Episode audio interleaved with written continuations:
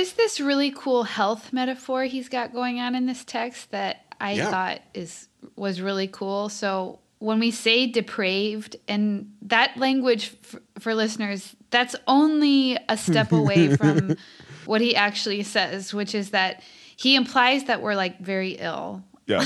Yeah. Yeah. So, so there's a so, We so, are. like nature I am. nature is full of health. And so, man in a state of nature, he says, hardly has need of remedies, still less of doctors. So, in this respect, the human species is not in any worse condition than all the others, and it's easy to learn from hunters whether, whether in their chases they may they find many sick animals. Wow. You don't find very many sick animals out in the wild. so, um, like what we've done is just like give ourselves m- multiplying illnesses and like pathogens, and it's and and so he he gives us this image of a very sickly population that happened when civilization took root, I which I it. just think is like we one of the gave best. ourselves Something. microplastics. There We were no did. microplastics in the state of nature. Are did, you though. kidding me? There was not emphysema. There, you know, there- Whales were not ingesting plastic bags in the ocean. like I don't know. I started Give out yourself like making fun of the state of nature, but then as you all have been talking, I'm just thinking about like, wait, where is Rousseau wrong? Have we not polluted ourselves? have we not increasingly created new diseases Where for is us the to have? Where's like, the lie? listen, tell me this: Does like a healthy populace invent WebMD so that people can sit in their bedroom and self-diagnose with various made-up illnesses? Does a oh healthy Oh gosh, species so guilty. Does a healthy species invent the DSM? no, no, and I do love these organic metaphors because what you know he is saying is there isn't you know what I guess almost what's interesting about what his moral argument is is it's a type of organic argument as well. He is talking about you know our equilibrium as a species, so it's not just like highfalutin mm-hmm. ideals. He is saying we have created sick bodies. We have created diseases that you only get from being rich because you just eat fat and wine. That wasn't happening in the just state of fucking nature. gout. Like we, There's no gout in the state Okay. of no one was yeah. having gout. Dude, So it leads him saying. to it leads him to like be. I mean, he's this is part of why he was like he pissed everyone off because he like actually follows these ideas out in a kind of hilarious way.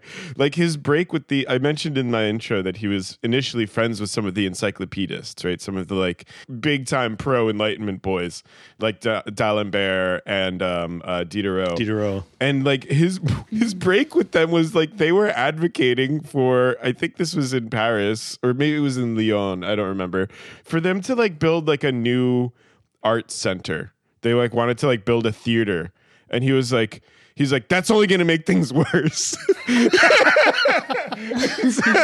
Okay, You want more I So wanna he pub- had like a public fight with these people where he like published his letters being like it's going to make people even more disgusting and sickly to like go to the theater.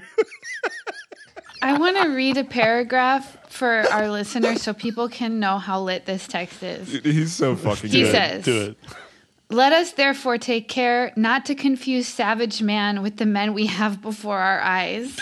Nature treats all the animals abandoned to its care with a partiality that seems to show how jealous it is of this right. The horse, the cat, the bull, even the ass are mostly taller, and all have a more robust constitution, more vigor, more strength and courage in the forest than in our houses. They lose half of these advantages in becoming domesticated. And it might be said that all our cares to treat and feed these animals well may end only in their degeneration. Dude, okay. Oh my It god. is the same for man. In becoming sociable and a slave, he becomes weak, fearful, and servile, and his soft and effeminate way of life completes the enervation of both his strength and his courage. Let us add that between savage and domesticated conditions, the difference from man to man must be still greater than that from beast to beast. For animal and man having been treated equally by nature, all the commodities of which man gives himself more than the animals he tames are so many particular causes that make him degenerate more noticeably. Damn. I- like, oh my god. My He's man- like, look. Oh shit, dude. my man It's Rousseau. so good. really good. said, "Y'all think we have been progressing? My God." This is a huge step back. Look at these horses. These horses are go are living a more lit life than us. dude. But he's also like, we even are fucking up the horses. Like the minute the minute we get horses and cats and whatever else we like, and we start like we start doing our human shit with them, like they start sucking, they start getting diseases. See, I kind of I dig this. This is this actually this is cool for my for my like species distinction arc that I've been on for a long time. Let's go. Because I've long said it's not like you know when you ins- when you insist that there is a categorical like difference of not of degree but a difference of kind between animals and humans. People are like, "Oh, you think humans are so great?" No, no, no, no, no, no, no. like no, it's that humans are so I mean, maybe there's greatness like we're capable of greatness, but we are so much more fucked up than nature. Okay, and Rousseau's laying it out right here. Like this is what I've been saying. Dude, I saw I saw a video that went viral just recently of a sheep, right? A sheep that had been, you know, part of like a farm and uh it escaped. It escaped and it lived in the woods for like a year.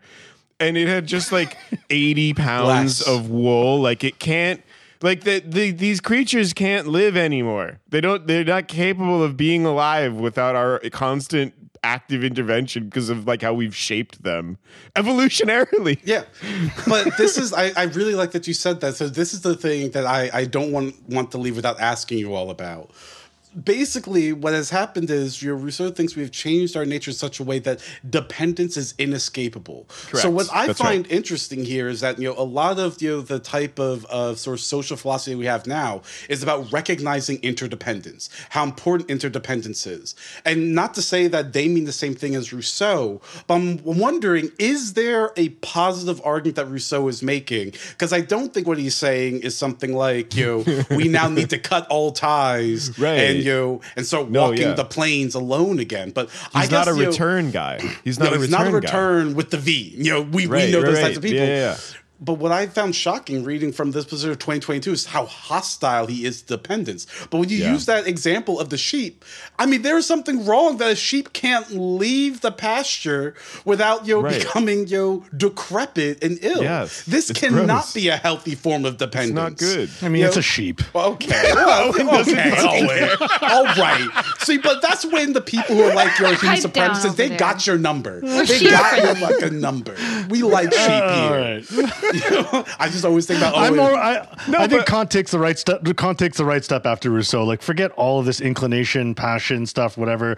It's just the moral law. Oh my we're not. God. Our freedom is. We're, we have to break radically from nature. But Lillian, but It's- Lillian quoted him, and he's right. Like uh, you, you say, "Oh, it's just sheep, motherfucker." That's you. You're the sheep.